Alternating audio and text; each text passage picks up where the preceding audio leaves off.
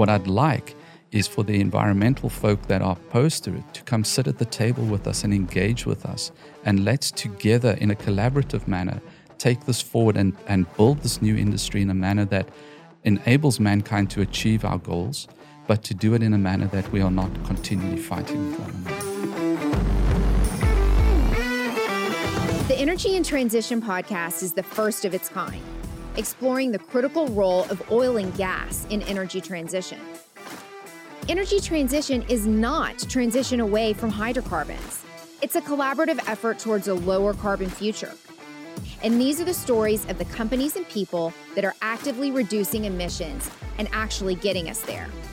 Leaders from all sectors will discuss industry trends and topics like emerging technologies, global energy demand, access to capital markets, ESG, and workforce innovation. This podcast is sponsored by Lockton Companies and Galtway Marketing.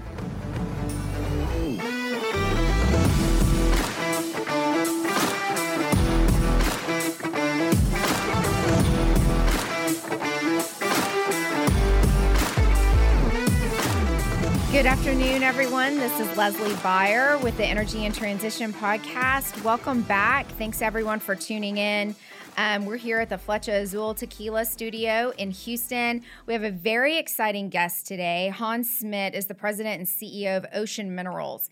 And this is part of our series around rare earth minerals, critical minerals, and the role of those in energy transition, um, how we need to be looking at supply chains and def- different resource areas for these critical minerals and rare earth minerals as it's really coming to the forefront right now. So, Hans, welcome. Thank you so much for joining us. Thanks, Leslie course. So I'm so happy to have my first South African in the podcast studio. Um, anything, you know, from there that you want to talk about, any local flavor to share?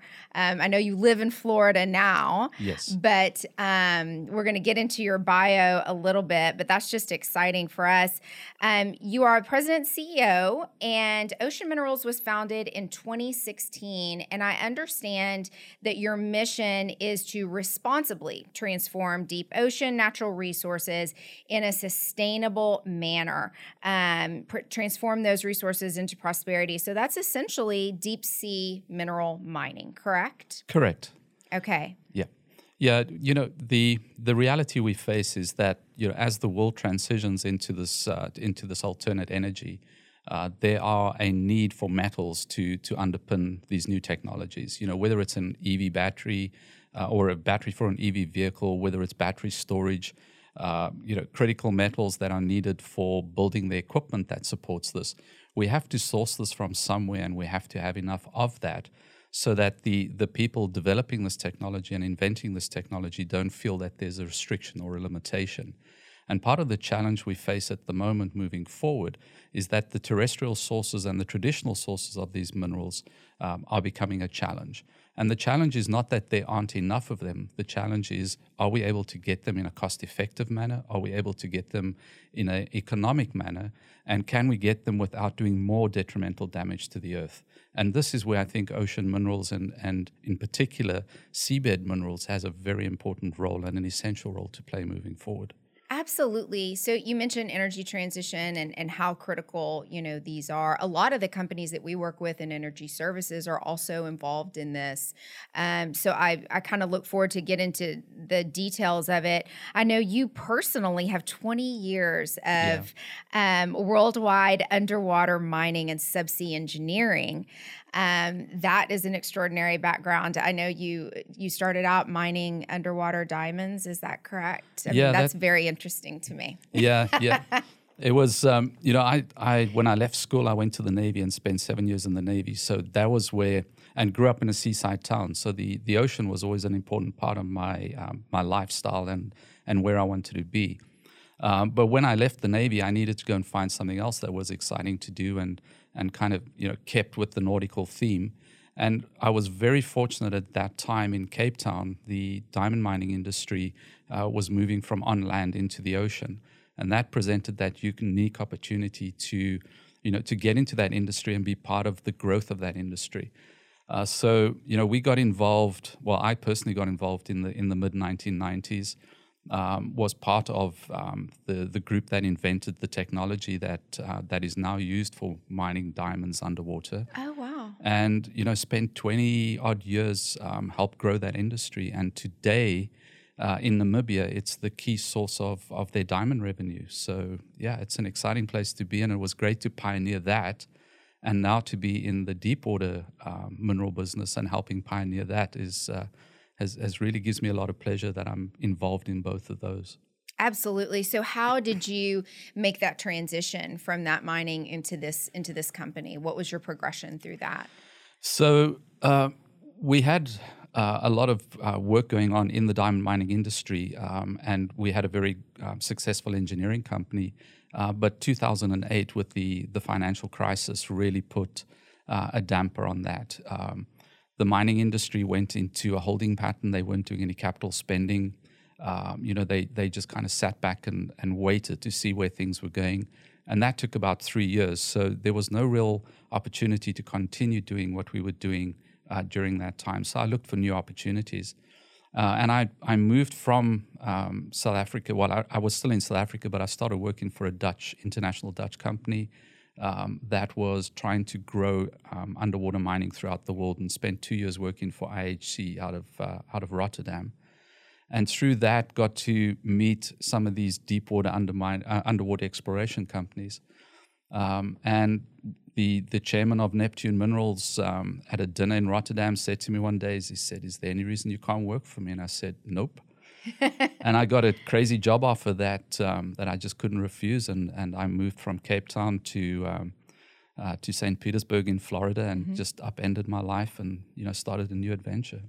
That's wonderful. Um, I love to hear that background, especially as it connects to your service in the Navy. Um, so, as you started, you know, understanding these subsea minerals, how critical they are, um, that's really what I want to talk about yeah. Um, in our session today. You know, every form of energy is somehow harvested from the earth, right? Correct. And you hear people talking about how energy transition is going to be zero to 60, it's going to happen so fast.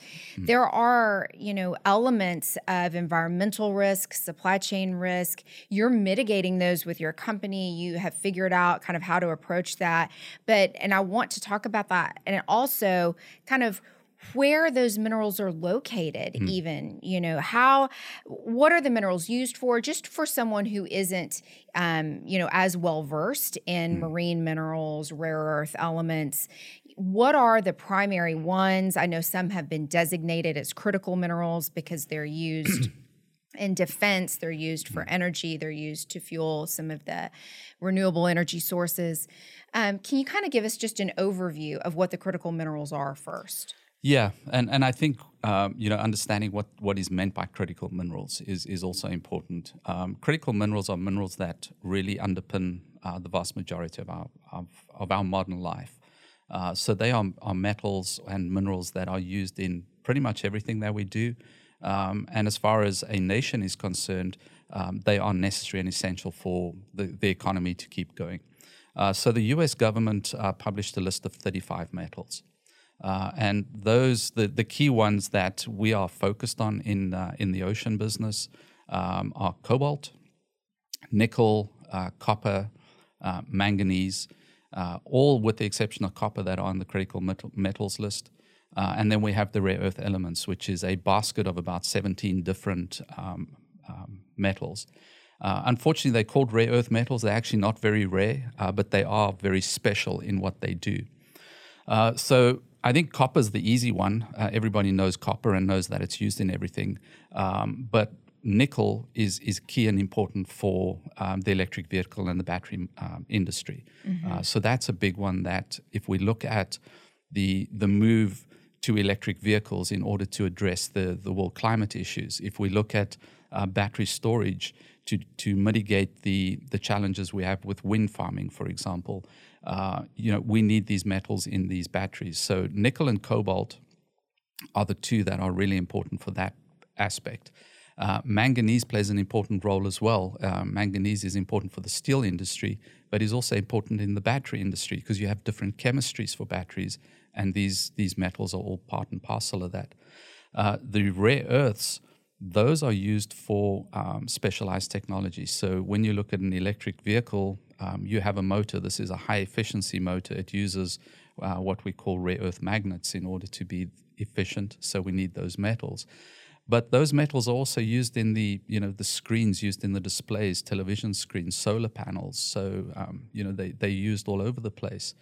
Um, so that's just looking at the, the energy market. But when you get into industry, um, aircraft um, aircraft engines use cobalt in their in their turbine blades. Cobalt is used in the medical industry. So you start seeing how these metals, without them, uh, life as we know it would not be able to happen. Um, so they're critical for us to be able to move forward. Um, and now you start getting into um, security of supply and you start getting into the strategic importance of these metals. And that's where it starts getting a little more complicated and it starts getting a little political. Uh, and it gets political because of where these metals are located. Um, you know, a lot of this comes out of um, South America, Africa, Australia, uh, Indonesia, are you know where a lot of these metals are coming from. Uh, geopolitically, they create their own challenges just on the jurisdictions. Um, but they also have other geopolitical considerations because China as a nation has um, a, a long term strategy and plan, and they've gone out and secured the source of these raw materials in a lot of places.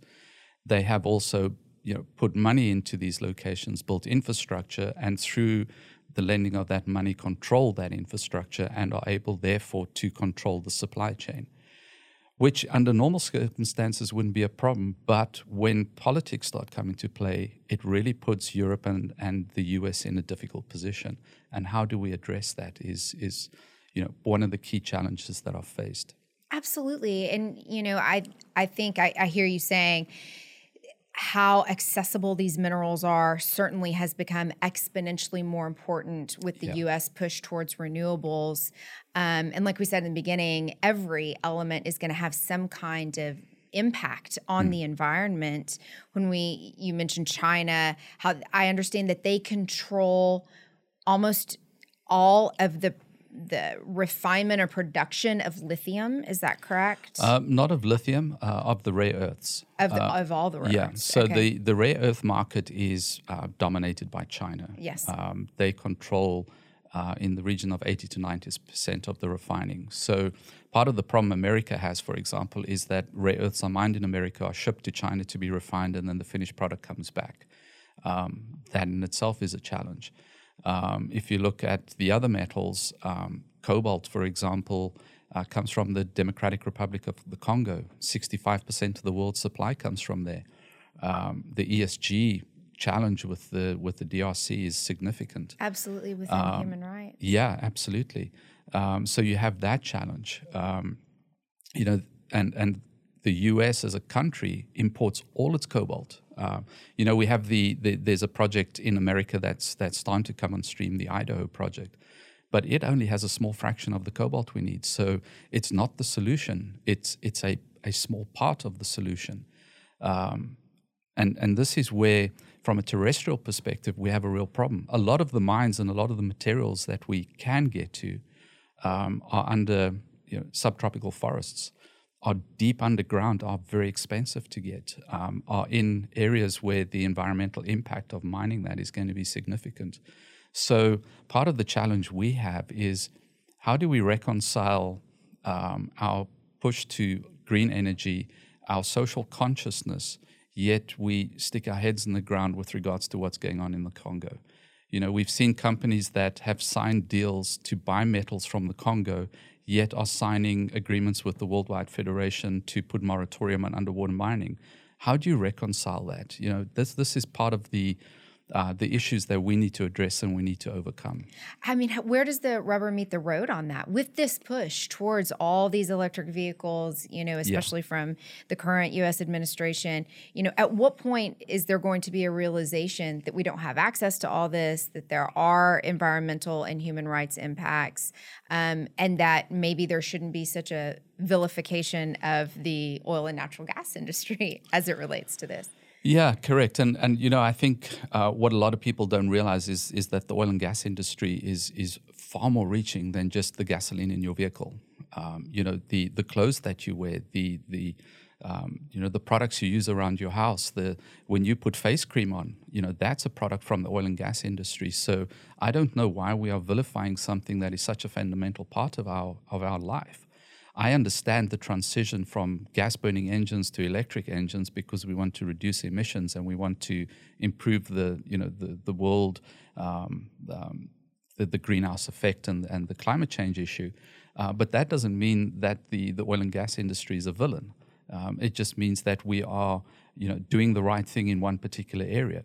Uh, so, you know, I think people get caught up in the emotion uh, of of, an, of a matter, focus on one particular small point, and and lose sight of the big picture. And that is something we have with with underwater mining. We have the same thing where people are saying we are going to destroy the oceans. Well, let's unpack that. Um, the area that we are looking at um, at our company, and I'm just going to talk about cobalt because that it, it's easy just to distill it to one metal. We are working in an area of about 10,000 square kilometers, which sounds like a large area, but we are within the Cook Islands exclusive economic zone, which is 2 million square kilometers, which is about 0.001% of the Pacific Ocean, let alone the world's oceans. And what we are going to do is we are going to have a, a mining operation that is designed in order to have the least amount of impact on the ocean. So, how does this operation that is going to supply the cobalt that the world needs to do this energy transition going to destroy the oceans? That is the question we, we, we struggle with and, and, and don't understand how that connection is made. Um, and the other thing that we hear all the time is we know nothing about the ocean. Yeah, we, we know we don't know enough, but we certainly know a lot. And if you look at how we are approaching it, we, you know, we talk about being sustainable and responsible. Um, our program, before we even contemplate mining, um, our, our work program that commences um, sometime next year, is a three year program just studying the environment in which we are going to operate so that we understand unequivocally what that ecosystem looks like, how it operates, and what the pressure points are, so that when we do go in, we are not going to do any significant and long lasting damage. The Energy Workforce and Technology Council is the global trade association for the energy services and technology sector and a proud sponsor of the Energy and Transition podcast. Representing more than 600 member companies and 600,000 jobs in the U.S., the Council is transforming energy by providing members with tools, information, and representation to boldly enable a low carbon energy future safely, profitably, and sustainably. Through education, best practices sharing, supporting innovation and advocacy, we are driving a smart energy transition and empowering the energy workforce of the future. Right. That sounds very similar to all of the work that goes into seismic and all of the studying, even before any um, oil and gas production. Correct. And it's interesting when you're talking talking about it, you're referring to it as mining. I have heard companies call it harvesting just because of the sensitivities around what it actually is, because as you say, it is so politically charged. What are your thoughts on that?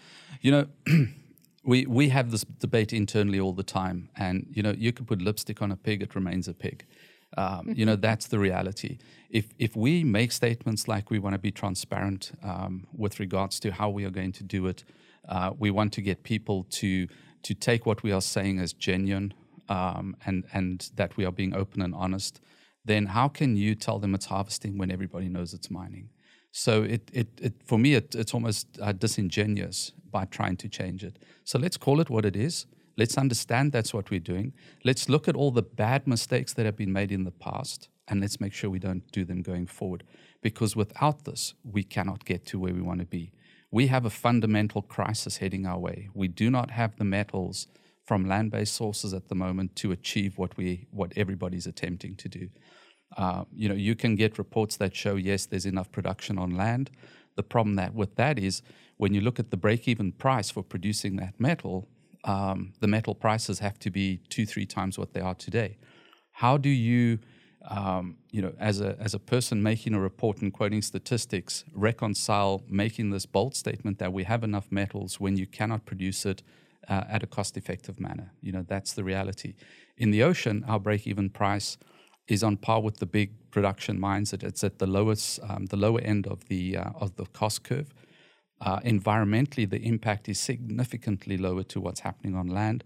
The biodiversity in our, in the ocean, um, you know, some of the figures say that the biodiversity where we are mining is 20 times less than the equatorial forests, three and a half times less than just normal land uh, mines. Um, it, it's just a no brainer. We have to go there. And I think people need to understand this. If they don't buy into the reality that we have to mine the oceans, then we have to go back and look at all these plans we have for uh, electric vehicles and renewable energies to address the climate change issue, and we have to um, reassess those goals. Absolutely. And you mentioned reports. So hopefully more and more of this information is coming out and there is, you know, becoming a broader understanding. Um, the International Energy Agency came out with a report about critical minerals, how yep. much we'll need. Um, what were your thoughts on that report? And and I mean, do you feel like it could be absorbed widely or, you know, was it was it correct?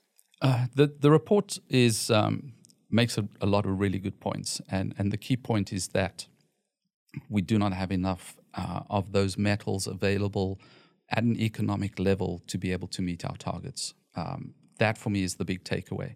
Uh, and without us getting into the ocean and mining the oceans uh, in a responsible and, and, um, and environmentally friendly manner, we are not going to meet our targets. So, those energy goals that everybody's setting, um, you know, what we need to understand is the ocean is where we have to get it. And I think that for me is is the takeaway from that report.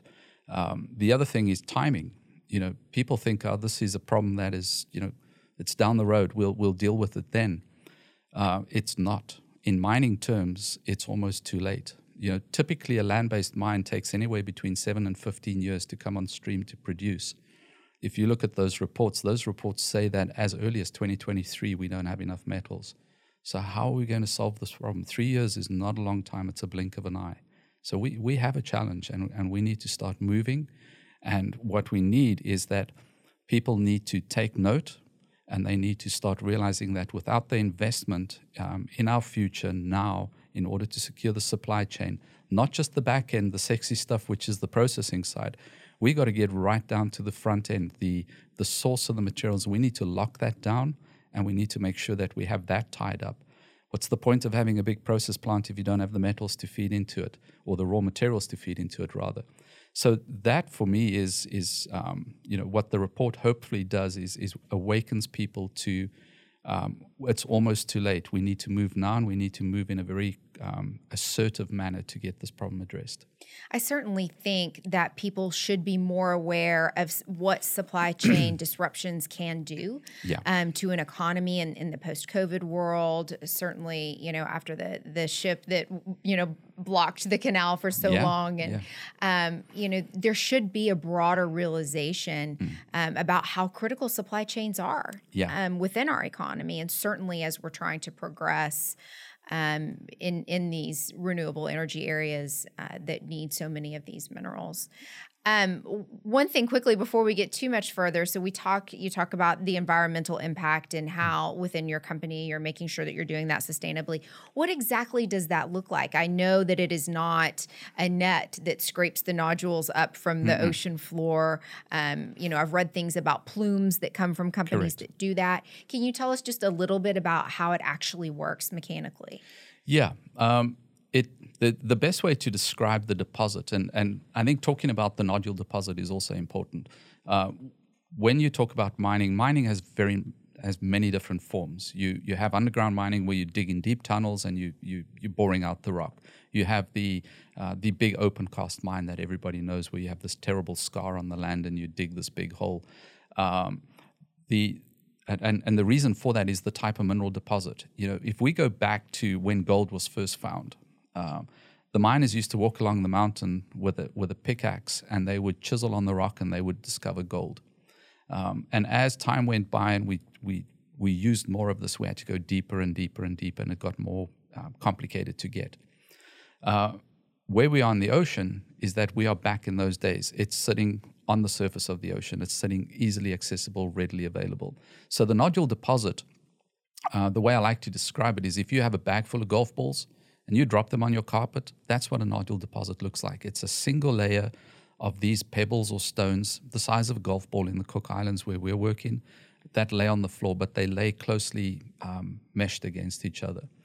So to get them, all you literally have to do is take a hoover or a vacuum cleaner and run it over the top of them and lift them off the seafloor. So that's what we are doing. We are not doing traditional mining where you are digging and and um, excavating. We are going across the surface and we are just sucking up the very top layer of the ocean floor. Obviously, it has to be over a large area in order to get the volumes, um, but that's part of you know the management that we do. So we have a machine um, that we um, either drive or tow across the seafloor. Um, it uses um, a vacuum that is generated through um, induction using water to create um, a suction effect. Uh, it comes into the machine, uh, and this is where where we the guys get smart, where the engineers are really thinking um, outside the box. So what we are doing is, as it comes up, we are ensuring that the plume that we will create, because we will create a plume, there's no doubt about it, um, is already mitigated in the machine before you, you've actually moved on. So what we are doing is we are doing things like uh, changing the flow regimes, reducing the water speed, allowing the, the, the, the fine sediment to coagulate and start falling out of the water column. So we move along, suck it up, pump it up to the surface, separate it from the water on board the ship. So we separate the nodules from the water. We return the water all the way back to the bottom of the seafloor. Um, and, and that's important. We, we're in 15,000 feet of water, so mm-hmm. it's really deep. So we're putting the water all the way back down. Why? Because that water has a different chemistry to the water at the surface. It has a different temperature. It has an envir- environmental impact. So we return it. And then the nodules that we have separated out, those get um, offloaded into a ship that gets sent to shore and gets processed. So there's no um, additional processing or risk that occurs other than getting the nodules up and sending them ashore. So, as far as the pluming is concerned, pluming is a reality. We do have these plumes. There's also a lot of work being done on the plumes. These are not plumes that extend for hundreds of kilometers or come up from the deep ocean to the surface. Um, the work we are doing, and, and a lot of research has been done on this, is showing that the plumes um, fall out of the water column fairly quickly. Uh, when I say fairly quickly, typically um, less than you know a mile um, from the site of uh, of mining, this, water, this plume will fall out of the water column. Um, and part of the work we are doing before we go mining is to understand what is the background turbidity of the water. Because a plume is a increase in turbidity in the water. What is the background turbidity? We don't know that yet. We need to find that out. So pluming is an issue that um, we are engineering and mitigating because it's important. It's also the only real visual um, mechanism that the environmentalists have to you know to to use as a as an emotional tool. Look at look at this big smoky plume that they're going to make. It's not the case. What what for us is important is the removal of the nodules from the seafloor and how is that going to impact the biological life on the seafloor? And that's a lot of work and study we're doing. Now, in the Cook Islands, um, and, and the reason I talk about the Cook Islands is we're in the Cook Islands. There's a lot of other nodules up in the Clarion Clipperton zone, which is in the center of the Pacific. But in the Cook Islands, the area in which we work in is a ocean desert. So we have very little biomass, we have very little animals. And the work that we've done so far, we've encountered very little life and we've recovered um, about 50 samples of nodules off the seafloor thus far and have not encountered any life on the nodules as such. We know there is life, but it's not living on the nodules. So this is part of what we need to do: is understand that ecosystem, understand the life that is there. Um, we are fortunate that we're in a desert, so we're not anticipating a lot. Um, but what we are going to make sure is that a, it's not unique. Um, B, that we are not going to destroy it or kill it out uh, and that once we've taken the nodules away, that that life can you know rehabilitate and continue working. So, what needs to happen in a legislative or regulatory sense? And I assume that this is a, a, a global type um, effort um, for this harvesting, this mining to happen sustainably, for us to get what we need. You mentioned the environmentalist. I know Greenpeace has called for a moratorium Correct. on deep sea mining. And as you say, if we have a moratorium on deep sea mining, how are we going to come up with these yeah. minerals? Um, so again, it's kind of a catch 22. But what ideally happens? Um, what kind of regulation can can you know give us a beneficial way to do this in a sustainable manner? Well, the regulations are already in place. In the Cook Islands, we already have the Seabed Minerals Act, um, which gives us the um, the regulatory framework to do exploration and, and to you know get to the mining phase. Uh, the National Environmental Services have the Environmental Act, which is very clear on, on what needs to be done. Uh, the Cook Islands, the, the entire exclusive economic zone of the Cook Islands is um, falls under the Marae Moana Act, which means it's a natural reserve, and only the areas that are opened up can we go and have activities in. So the regulations are already there, and um, the regulations are such that no activities can occur unless they are approved. Now, with regards to that approval, there's already a well established mechanism whereby we know what has to be done in order to uh, get that environmental permit. And that is work that has been done um, internationally for the last 20, 30 years. People have been studying the oceans, and the scientists have developed structures and frameworks that we follow in order to make sure that we clearly understand the environment we, in which we work in uh, identify all the aspects of it, model it, and are then able to use that model to determine how is our system impacting on it. Those impacts are then um, assessed and are determined that if they are within agreeable uh, levels, which are determined by the scientists, then our system is able to go forward. So, our environmental program to get that permit um, is a three to four year program during which we currently have about five campaigns planned where we are just doing environmental data collecting in order to uh, build up this, this knowledge of the ecosystem. So that's the practical process.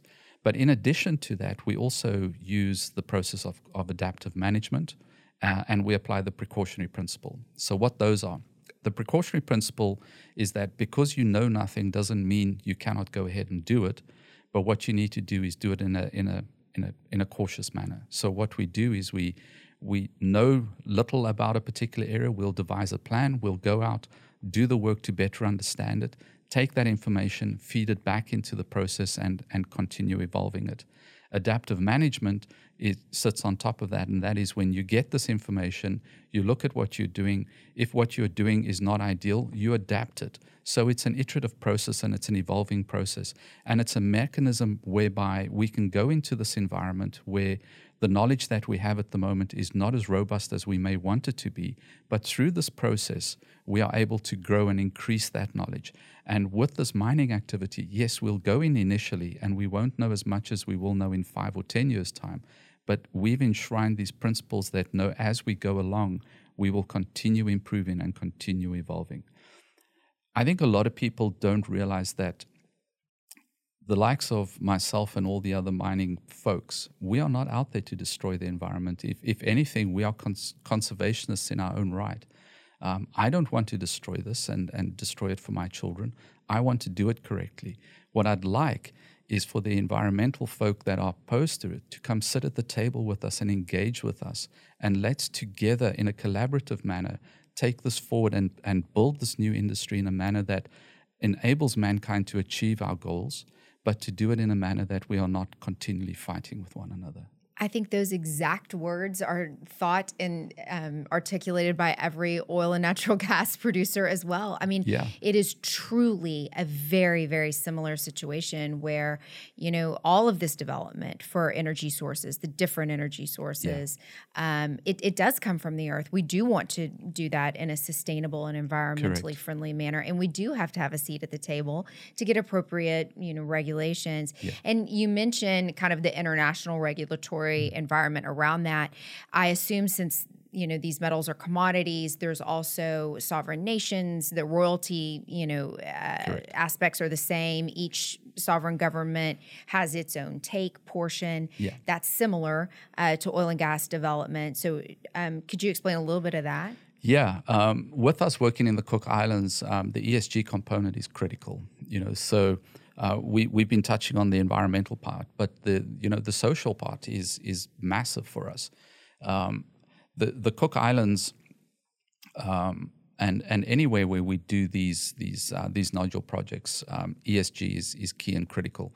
So yes, there are the usual taxations, royalties um, that we have to pay once we're in production, um, and it's it, you know if you're in the international waters, it's it's controlled by the United Nations, and and they have a mechanism for distributing it, distributing it. Uh, in the Cook Islands, they've created a, a national sovereign fund like Norway did and the funds that come from this process will go into that and will be used for the general upliftment of the Cook Islands. So that's what the government will do with the royalties. What we are doing as a company is that we are going to be creating infrastructure. Um, you people get get caught up with the mining ship, but they don't understand necessarily all the, the periphery that's around it. So we need warehousing, we need um, vessels that support us. We have people flying in and out. We need industries to repair and maintain our equipment coming ashore and doing new stuff for us.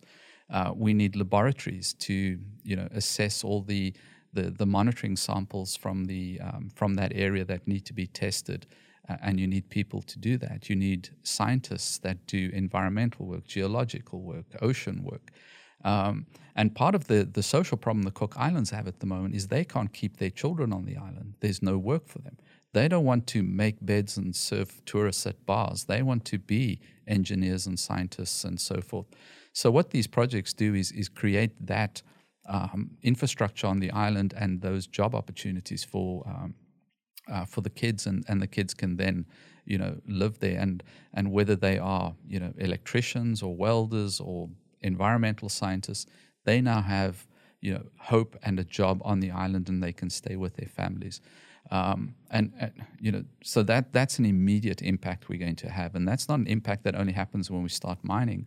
It's an impact that happens from the very first time we start operations in the Cook Island, and that is a key, fundamental, important thread for us.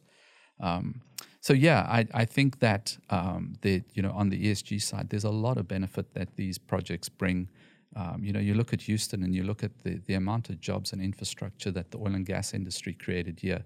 I look at Cape Town, where I'm from, and I look at the industry and the infrastructure that the underwater diamond mining industry has created. Um, and, and it's a thriving industry that now works around the world. You know, this is the potential for these regions where underwater mining comes into operation because it needs that support and infrastructure, and the community benefits from that. Absolutely. I mean, I can't help but not sit here and think about how all of your challenges are so similar to the challenges, you know, that are faced with onshore and offshore oil and gas development. Um, you know, it's truly a, a, a perception issue. Um, and I wish, you know, that we could find a way to kind of work together, not only to articulate the facts that surrounds our need for critical minerals if we're going to push these renewables um, you know efforts and goals um, but the true nature of what happens in deep sea mining yeah. in you know deep sea oil and gas development and how these companies are working to do this in a sustainable way yeah. um, and i think there's a great opportunity for the oil and gas industry here um, you know we, we, we touched early on just on how the mining system looks and what we're doing um, every component that that we need as a company to mine these nodules and bring them up to the surface, I can point to a number of Houston based oil and gas companies that have all of those components um, that are logical choices for this. And, you know, I think there's, a, there's an opportunity here for the energy companies in Houston to take this opportunity seriously and to take the time and some of their R&D funds and start spending it here because this is something that, in addition to what they have in the oil and gas industry, could become a second pillar business for them. Um, and I'm I've been surprised at the lack of uptake. Although I must admit, over the last three months or so, um, there's been some more interest shown. But you know, I think this is a great opportunity, and it would be remiss of the of the executives in these companies not to be tasking people to start you know taking a serious look at this because it, it's going to happen. I agree with that 100%. That's one of kind of the main things that we promote um, at the council is the fact that a lot of the energy technology companies we work with, energy services companies are involved in all of these. I will throw a plug in for Oil States International. I know for a fact they're involved in this. Um, and they're, that's a company that was primarily involved in oil and gas development, mm-hmm. but they are involved in deep sea harvesting. I know through a lot of their equipment fabrication. Um, so they are certainly companies in this space. But I agree that it's an extraordinary opportunity. Yeah. Um, and I think the more we talk about this, how you know we all have to work together to achieve these these mm. environmental goals that we have, these you know low carbon net zero goals. But it's only going to come through a reality check Correct. of what's available, how we're going to be able to get it, and who the companies are that are doing it correctly. Correct and and you know who are the companies that are out there that are serious about doing it correctly? You know that that's the other thing. This you know the one thing that at ocean minerals we we keep plugging to to people we speak to um, you know this is a real company. We want to make it happen. We want to see this coming to to fruition. Um, but what we need is we need we need partners and we need support um, and and that's what we're looking for. So you know um, hopefully there, are a few people that have been listening, and um, you know we'll we'll see where that goes. Awesome. then our work for the day will have been done.